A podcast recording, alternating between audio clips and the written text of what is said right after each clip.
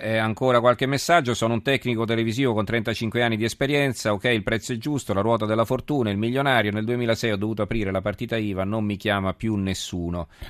E ancora ci scrive Glauco: quanto pesa la cessione della sovranità monetaria alla Banca Centrale Europea, sarebbe meglio parlarne. Beh, noi ne parliamo di tanto in tanto anche di questi argomenti, stasera ci siamo concentrati essenzialmente sul problema dell'occupazione. E quanto inciderà l'embargo alla Russia, soprattutto il Made in Italy prodotto all'estero non crea ricchezza, un'economia senza produzione non è virtuosa, scrive Rita da Rimini. Certo, il problema della delocalizzazione è senz'altro merita una riflessione, però c'è anche da dire che non delocalizzando molte imprese chiuderebbero totalmente. Se il know-how si realizza in Italia, si ritroverebbero a spasso anche quelli che poi stanno dietro la produzione che manualmente viene realizzata in paesi a basso costo di manodopera. Allora saluto Giorgio Mulè, direttore di Panorama. Buonasera Giorgio. Buonasera a voi. E bentornato. Grazie. Tra l'altro poi voi qualche settimana fa, non so se 1 o 2 settimane fa, avevate proprio dedicato una copertina ai lavori, no?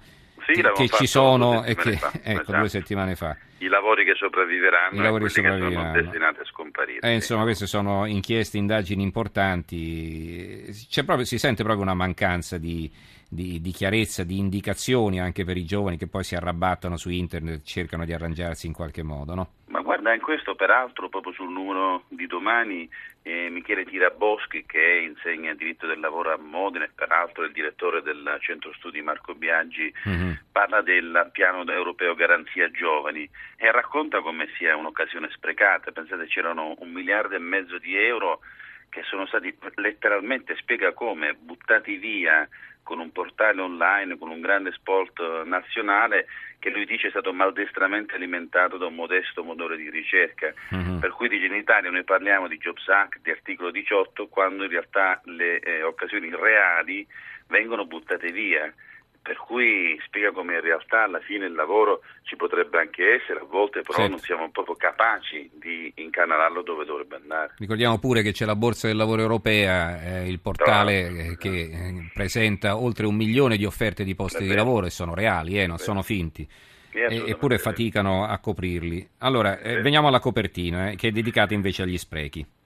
Gli sprechi, abbiamo detto, Renzi smentisce Renzi, cioè abbiamo fatto una caccia al tesoro per vedere che fine hanno fatto i tagli alla spesa pubblica. Adesso tutti ricordiamo che nei mesi scorsi giustamente la spending review, ricordiamo in Italia spendiamo 837 miliardi di spesa pubblica, era al centro della discussione della politica, al centro degli impegni del governo, perché è effettivamente un pozzo senza fondo dove ci sono diseconomie, dove ci sono sprechi, dove ci sono le famose siringhe che costano 2 euro in una parte d'Italia e 20 centesimi in un'altra. Giustamente su questo era stato fatto un commissario che doveva occuparsi dei tagli, il professor Cottarelli, e sulla spending review non più tardi di meno di 1 mese fa lo stesso premier Renzi, in un'intervista al Sole 24 ore, aveva preso l'impegno, ha detto che non 17 ma 20 miliardi sarebbero stati quelli risparmiati nel 2015.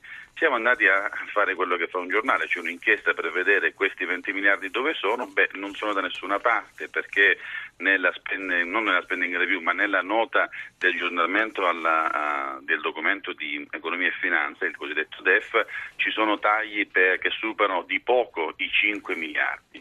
Tutto il resto è finito alle ortiche, non se ne è fatto nulla, sono state rinviate le misure che erano state decise, annunciate, si faranno soltanto dei tagli che ricordano i tagli lineari dei ministeri che si limitano al 3%, ma la grande spending review, cioè l'organizzazione armonica di tagli che dovevano interessare le sacche dove davvero si annidano gli sprechi, bene, non è stato toccato nulla, per cui abbiamo ovviamente fatto una conclusione che ancora una volta si è trattato di tagli bluff e quindi ancora una volta è un'occasione persa. Questo è un momento in cui continuiamo invece ad ammassare annunci come quello del Jobs Act, che non è, perché magari gli ascoltatori pensano che da domani in Italia c'è una riforma del lavoro, non è così, c'è una delega che rimette poi al governo la scrittura di quello che sarà, poi ci saranno decreti attuativi, poi dovranno essere condivisi da un partito democratico che sappiamo quale dramma sta vivendo al suo interno, quindi in realtà poi gratta gratta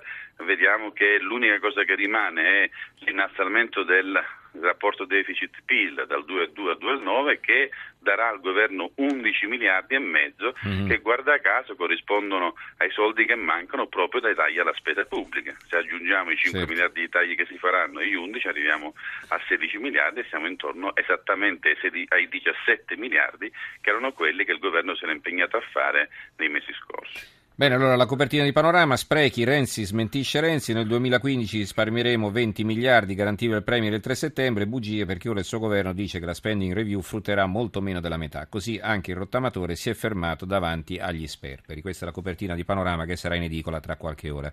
Grazie allora al direttore. Grazie a voi. Ciao Giorgio Mulè, grazie, a domani, buonanotte.